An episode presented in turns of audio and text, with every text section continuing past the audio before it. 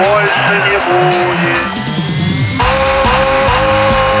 Не будет. Хоккейный период.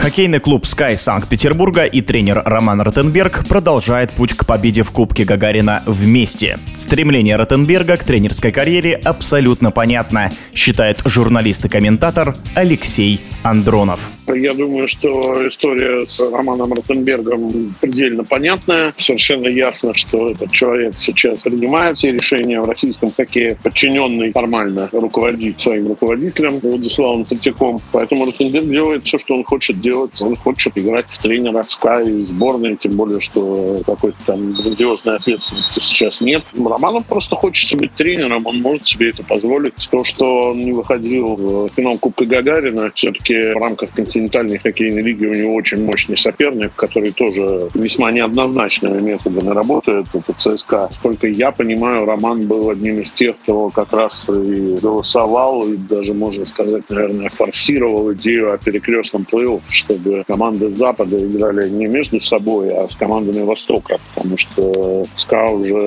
обламывается на московских армейцах не первый год. Здесь поле, на котором его игровые возможности чуть меньше, но та перепалка, которая началась между КХЛ и ФХР по поводу контракта Ивана Федотова, она тоже показательна. Ротенберг не хочет никаких ссор с НХЛ, а из Монтовича просто на НХЛ наплевать. Он вообще не знает, что это такое, его это не интересует. ЦСКА пара юниоров, может быть, есть, которые интересны национальной хоккейной лиге, а у Ротенберга их гораздо больше. И он не хочет их потерять. В целом, я думаю, что это свидетельство того, что наш хоккей, в общем-то, закрывается, все это понимают прекрасно. Ну, вот он будет катать сборную Россия-25, играть с белорусами, возможно, с индусами, о чем он сам мечтает. Еще какие-нибудь страны наберутся и подберутся. С точки зрения спорта, ну, не знаю, мне кажется, это обсуждать вообще бесполезно. Это незначимое событие с точки зрения спорта. Сборная России по хоккею как таковой сейчас не существует, играть ей негде. Наши лучшие хоккеисты играют в национальной хоккейной лиге, дай бог им здоровья. К не имеет никакого отношения.